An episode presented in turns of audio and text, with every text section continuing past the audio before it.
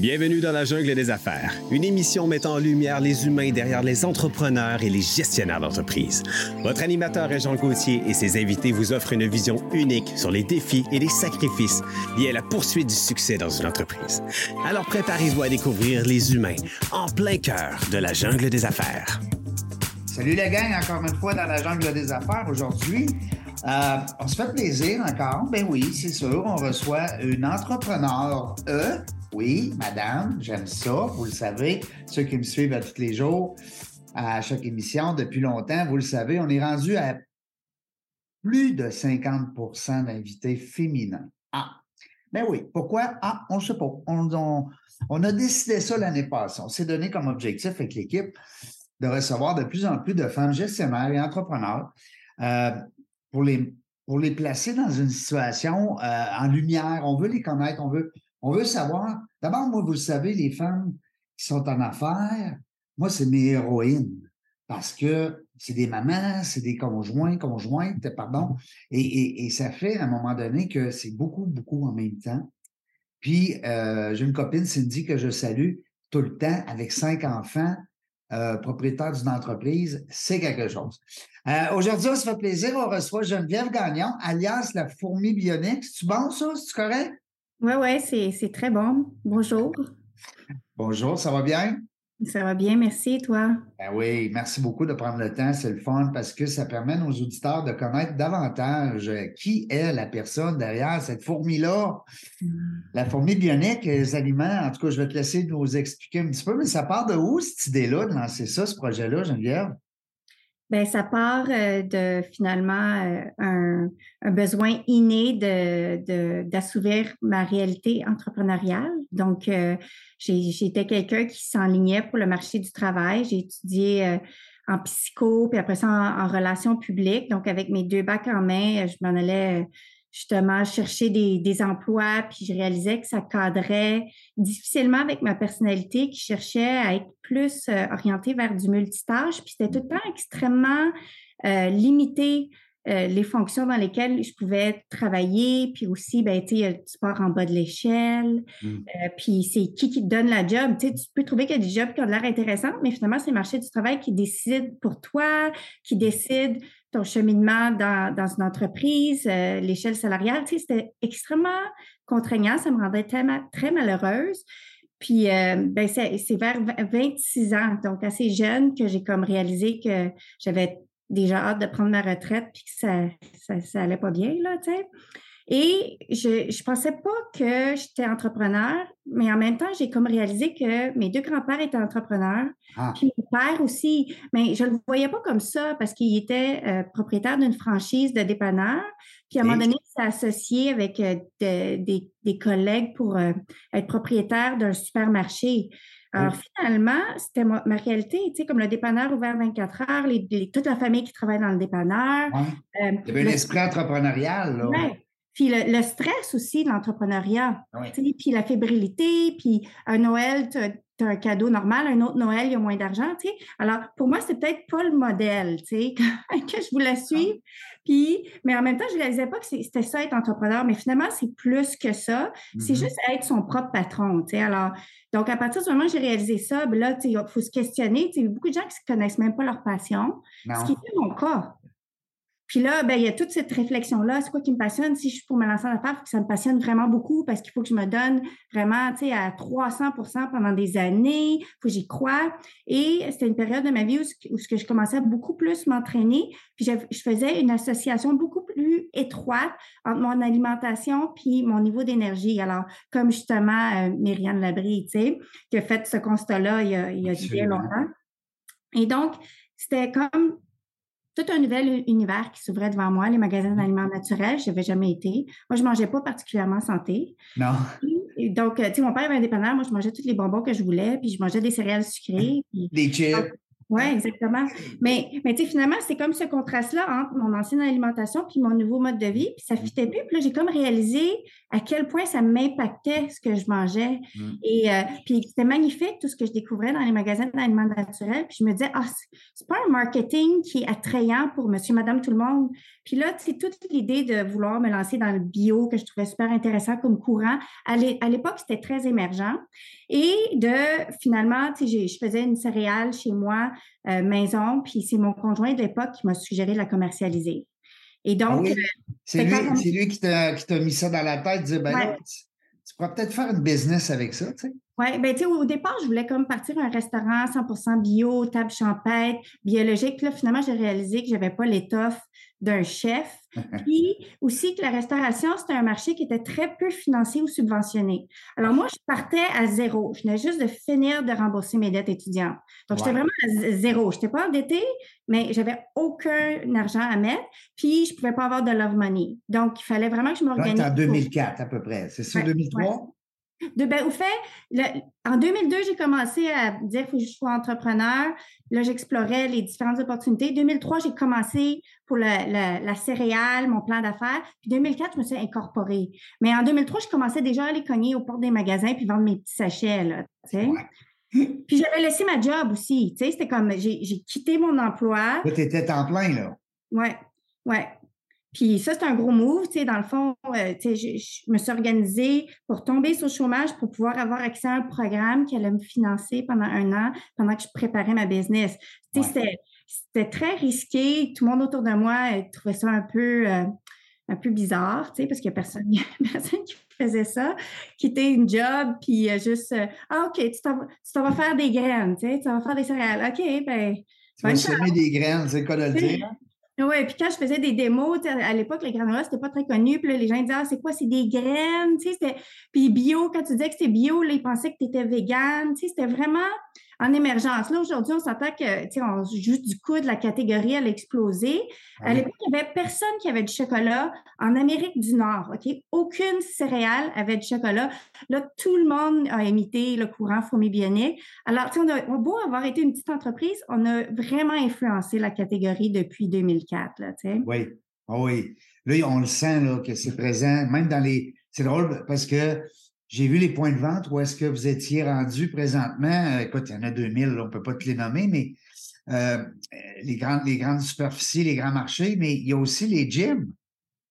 Oui, oui, bien, c'est sûr. Il y, a, ben, il y, a, des gyms qui veulent offrir euh, justement des collations à, leurs employés, mais je te dirais que ironiquement, moi, je m'étais dit quand je, je, me suis partie en affaires au départ, au départ, je voulais vraiment viser les, les grandes tables, les chefs, d'arriver avec un produit très gourmet. J'étais très influencée par qu'est-ce que Normand Laprise faisait au Toqué avec des ingrédients locaux. Puis j'ai toujours gardé cette signature-là d'ingrédients locaux. Mais tu sais, comme j'achetais mon miel d'une petite ferme, après ça, j'ai bougé vers une autre ferme, puis tu sais, j'ai toujours évolué. Puis là, je travaille juste avec des grosses coopératives parce que les petites fermes, à chaque fois, ils me disaient Je peux plus te livrer, je peux plus te livrer, que ce soit le sirop, le miel. Euh, donc, euh, éventuellement, il fallait que je je pouvais pas être très, très local, mais c'est mm-hmm. toujours du Québec, on s'entend. Puis je connais mes fournisseurs de céréales. Tu sais, ça fait des années qu'on travaille avec eux, puis c'est juste des producteurs québécois, puis c'est dans le bio. Alors, tu sais, dans le fond, c'est un, un, milieu qui est très tissé serré. Ceci dit, euh, tu sais, c'est vraiment les supermarchés qui m'ont donné la chance. Hein? Ah oui? c'est eux les premiers qui ont démontré de l'intérêt pour mes produits. J'allais rencontrer chaque gérant, puis plus que les magasins d'aliments naturels qui m'ont boudé. Ils m'ont boudé. C'était comme j'étais une outsider, j'étais pas une grosse compagnie américaine, j'étais pas, tu sais, puis là, j'étais un petit producteur. Pas big, là. Hmm. Non, non, puis euh, c'est eux qui ont été les plus réticents, puis même que les Rachel Berry, OK? C'était eux qui étaient au coin de ma rue, parce que j'habitais au coin de la rue. C'est là où j'allais acheter toutes mes matières tout le temps pour faire mes céréales, puis je partais avec un gros sac à dos de voyage, OK? Parce qu'au début, je faisais ça chez moi, tu sais. Puis c'est genre, eux, ils n'ont jamais voulu rentrer mes produits. Ça a été quand Sobeys a acheté Rachel Berry que je suis rentrée. Puis là, tout le monde me disait tout le temps, ah, tu dois chez Rachel Berry. C'est comme, non, tu sais, je suis dans des supermarchés. Donc, je suis contente que les supermarchés, ils ont, ils ont développé ce courant-là, puis ils ont rendu les aliments euh, sains, bio, accessibles à tout le monde. Puis, ça, ça influence le paysage alimentaire de tous les consommateurs, finalement. Absolument, absolument. Puis écoute, euh, puis par chance qu'on parlait de persévérance, euh, c'est euh, avec d'autres invités entrepreneurs. dans ton cas à toi, c'est un bel exemple de persévérance parce que tu arrives au début, tu es comme un peu boudé, comme tu dis, puis parce que tu es trop petite, hein, ou tu pas assez big, comme on dit. Puis là, du jour au lendemain, ben, aujourd'hui, ils doivent, ils doivent se mordre des pouces, les gens qui, qui t'ont vu passer puis qui ont dit non, hein? Ben, au fait, c'est ceux qui m'ont pas pris au sérieux, finalement, ils réalisent que c'était sérieux, mes affaires. Ben, je comprends. Donc, là, là tu es rendu aux États-Unis, je pense. Euh, je ne veux pas dire des niaiseries, là. Ben là, actuellement, on vend via notre site web. On a une, plateforme qui vend aux États-Unis via notre site web, mais c'est pas mal ça. Là. Je suis pas dans les magasins. La en France? Oui, en France, par contre, je suis là depuis 2008. OK, wow. Ouais. Quand même, c'est impressionnant.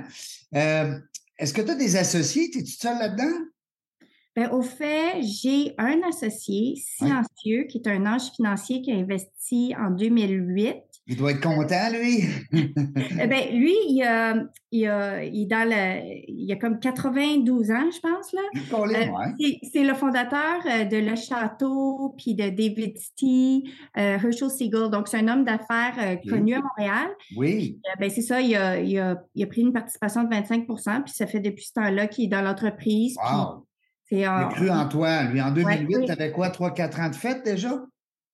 J'avais, euh, en 2008, tu sais, comme je te dirais que mon chiffre d'affaires, c'est à peu près 700 000, tu sais, donc quand même, euh, j'avais quand même fait mes preuves, mais tu sais, j'étais une entreprise qui avait encore des croûtes à manger en termes des graines, il y avait encore des graines à manger. Oui, ouais, puis tu sais, moi, je suis partie euh, dans ma propre usine en 2006 parce qu'avant, je fabriquais chez d'autres. J'ai jamais eu le privilège de pouvoir avoir de la sous-traitance ah. parce que à l'époque, euh, tu sais, il y avait pas beaucoup d'entreprises qui pouvaient se certifier biologique. Tu sais, ça coûte cher. Mm. Alors, je trouvais pas de sous-traitant, donc tu sais, il fallait tout le temps que je m'organise. Mm-hmm. Et donc, en 2006, j'ai eu ma première usine. Mais ben, c'est ça entre générer le volume pour rentabiliser ton usine, puis comprendre c'est quoi tout le milieu manufacturier alimentaire, optimiser les ressources, euh, avoir les bons équipements, tu sais, ça, ça m'a pris des années. Là, oui, hein? Ben oui, puis moi, moi j'achète ton produit chez Costco. Euh, comment ça s'appelle donc? Euh, Aphrodisia? Non, non, c'est Nutri Brown? Brown? ah, Not Brown. Not, Brown, oui. Wow. J'adore euh, notre brown euh, gluten-free en plus, parce que nous, on était, moi et mon épouse, on est allergique au gluten. Ben, en fait, on n'est pas allergique, on est intolérant. Ouais, Alors, euh, on met ça dans nos céréales, on met ça avec du yogourt, on met ça dans, avec du lait, peu importe, des fruits. Wow! Honnêtement, il y a, je pense qu'il y en a deux, une heure au chocolat. Ça se peut-tu? Ben, sur Costco.ca, il, y a deux SKU, mais au fait, dans les faits, il y a six différentes saveurs euh, qui sont disponibles sur notre site web. Il y a deux parfums principaux sur Costco.ca. Je pense que Costco, c'est celui au chocolat, ça se peut-tu? Oui, ouais, exactement. En tout cas, c'est délicieux, honnêtement, là, mais euh, ça gagne à être, connu, même si vous êtes déjà très connu. Il y a sûrement des gens aujourd'hui qui vont dire Hein, la fourmi bionique, je ne suis même pas au courant que ça existait. Let's go. C'est le temps de euh, faire vos recherches mesdames et messieurs. Euh, tu nous as parlé aussi du début, mais tu sais, c'est sûr que euh, on sait de où qu'on est parti comme entrepreneur, on sait qui nous a aidés, bon, comment ça se passe. Au début, les portes qui nous ferment. Qu'est-ce qu'on peut te souhaiter euh, pour ce qui s'en vient, Geneviève? Bien, au fait, je te dirais qu'on est dans un environnement d'affaires qui est très hostile en ce moment. Oui. C'est la jungle aussi dans les. Dans les, ben, ça l'a toujours été, la jungle. Oui. je ne te le cacherai pas. Ah c'est un combat de tous les jours. Ah il euh, faut être fait tough, il faut être capable d'en prendre, il faut ah savoir lever des. des c'est drôle, on ne voit pas ça comme, comme, comme euh, consommateur. On, on, on, sent moins cette guerre-là que, que, que, que d'autres domaines industriels. Ah, si vous saviez comment c'est pas facile ah euh, de, de dealer avec les, les bannières, euh, les règles des, supermarchés, puis euh, tu sais, genre, tu sais, il y, a beaucoup de. Autant que j'ai fui le marché du travail, que j'aimais pas tout le côté politique des choses, mais c'est une réalité qui nous suit dans tous les milieux. Ça te rattrape dans l'entreprise. C'est ça. Nous autres, on n'a pas être des entrepreneurs, mais on travaille avec des gens dans du corpo. Puis dans du corpo, il y a du, de la politique, il y a des, du copinage, il y a, tu sais. alors. C'est pas tous des, des gens d'affaires qui ont des responsabilités. Des fois, c'est des gens qui ont des salaires mm-hmm. assurés presque. Alors, euh, les autres, ils ne voient pas ta réalité, hein? Ils ne vivent pas ta réalité. Ouais, c'est ça. Non, puis en plus, sais, je te dirais que, il y a pas, y avait une poignée de gens, une poignée de main de gens qui croyaient en moi, puis euh, la petite blonde qui se part en affaires, puis euh, ah, il, y a, beaucoup de gens qui ne pensaient pas. Mais en même temps, moi, j'ai déjà été mentor pour quelques filles entrepreneurs, femmes entrepreneurs, puis justement, leurs entreprises ne sont jamais déployées. Alors, je peux comprendre le, scepticisme, Mais, mais tout ça pour dire, euh, vu qu'en ce moment, l'environnement est vraiment hostile, ça fait des, des gens avec qui on pensait être en, collaboration ou en complicité, finalement, ils sont tous en train de nous concurrencer, ils nous rentrent dedans, ils essayent de prendre nos, distributeurs. Tu sais, c'est rendu extrêmement hostile. Comme tout le monde est en mode survie, euh, les, les, coûts des matières de tout le monde ont augmenté, les coûts de production. Donc, on est en mode survie dans nos propres opérations. Euh, on est challengé sur, tu sais, on, est comme toutes redevenus des startups en ce moment parce qu'on a des défis qu'on n'a jamais eu avant, qui sont, comme exponentiels. Et donc, ça nous force à tout repenser notre façon de, dépenser, d'investir. Tu sais, le marketing, ils disent, ah, coupe pas ça, tu sais, quand ça va mal, mais là, tu es comme, il y, a, y, a du dosage à faire partout. Comme tous les paramètres qu'on a connus, comme, la pandémie, là, oui, mmh. c'était stressant, mais dans les entreprises alimentaires, on a toutes connu des essors parce qu'on a connu des croissances de vente, les supermarchés, tout le monde allait acheter là, euh, les commandes web, ça a explosé. Mais là, là, en ce moment, tout le monde pèse sur le frein. Puis c'est sûr que tout le monde le ressent. Puis on le voit dans notre catégorie, il y a beaucoup de leviers promotionnels. Mmh. Donc, je te dirais là, que ce qu'on peut me souhaiter, c'est de passer à travers cette période, puis d'en sortir plus fort. Parce que là, en ce moment, on travaille fort dans les coins, là, je me disais. oui, c'est ça, c'est du travail constant tous les jours. On ne peut jamais s'asseoir, hein, comme on dit, sur nos lauriers. Non, on est toujours fébrile, on est toujours en train de gérer notre anxiété, puis en train de développer notre résilience. Puis aussi d'aller chercher des certifications à quasiment une par année, c'est bon, il y en a plein. Euh, c'est très. On, est protégé beaucoup comme consommateur ici au Québec, par exemple. Hein. Tu me corriges si je dis des niaiseries? Non, mais tu as raison. Puis ça nous donne une très bonne réputation ailleurs, dont à l'étranger, justement en France. Euh, ils, ils, considèrent que les produits canadiens sont de très grande qualité puis fabriqués avec une très grande rigueur. Donc, euh, cette réputation-là nous suit. Elle vous suit, c'est ça, exact. D'exploiter une entreprise alimentaire qui a plusieurs certifications, c'est des coûts annuels extrêmement élevés. Oui. Puis l'ouvrage derrière ça, cette étiquette-là, hein, cet étample, on va dire, mettons, la corporation, le B, Corporation, s'il y a l'ouvrage en arrière de cet étample-là, là.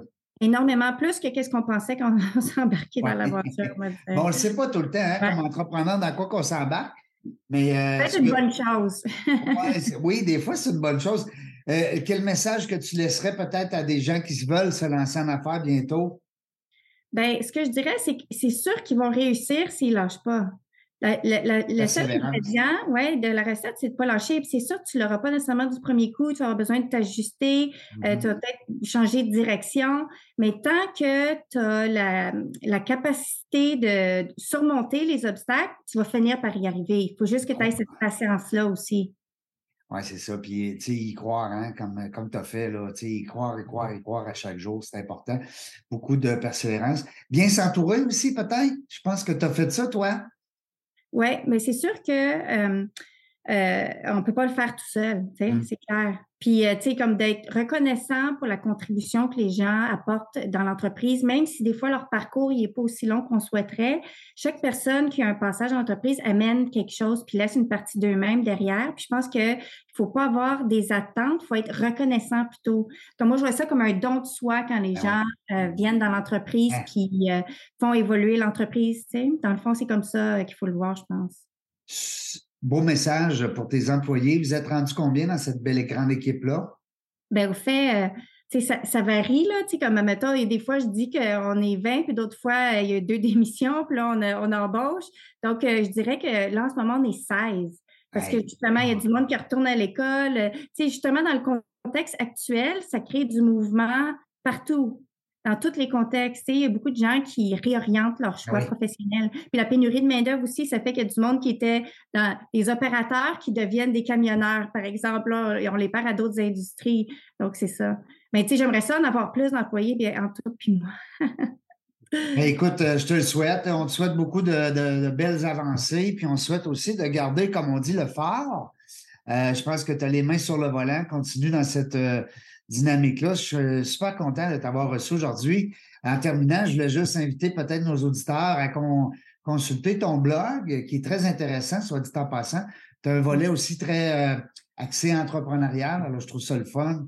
Euh, euh, j'ai vu, je pense, à un moment donné, un petit dessin que tu avais fait là, sur, euh, avec, euh, au niveau de, l'ascenseur émotionnel, ça se peut Oui, de l'entrepreneur.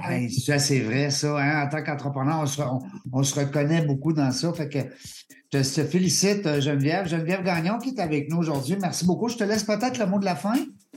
Ben, merci de, m'avoir donné l'opportunité de parler sur cette plateforme-ci. Puis, euh, ben, dans le fond, ce que je peux dire aux gens, c'est de, toujours voir plus loin qu'un simple emballage qu'ils ont devant leurs yeux, puis d'essayer de, s'intéresser justement aux produits qu'ils consomment, puis l'histoire qui est derrière, parce que des fois, ça apporte plus de profondeur, puis plus de sens aussi en général, je pense, dans la vie. Excellent, très beau message. Merci beaucoup, Geneviève, pour ton temps. Nous autres, la gang dans la jungle des affaires, on ne sait pas quand est-ce qu'on va revenir, mais une chose est certaine, on va avoir du plaisir. Merci d'avoir écouté La Jungle des Affaires. Pour participer à l'émission, rendez-vous sur notre site web dans la jungle des affaires.ca. À très bientôt pour une prochaine entrevue.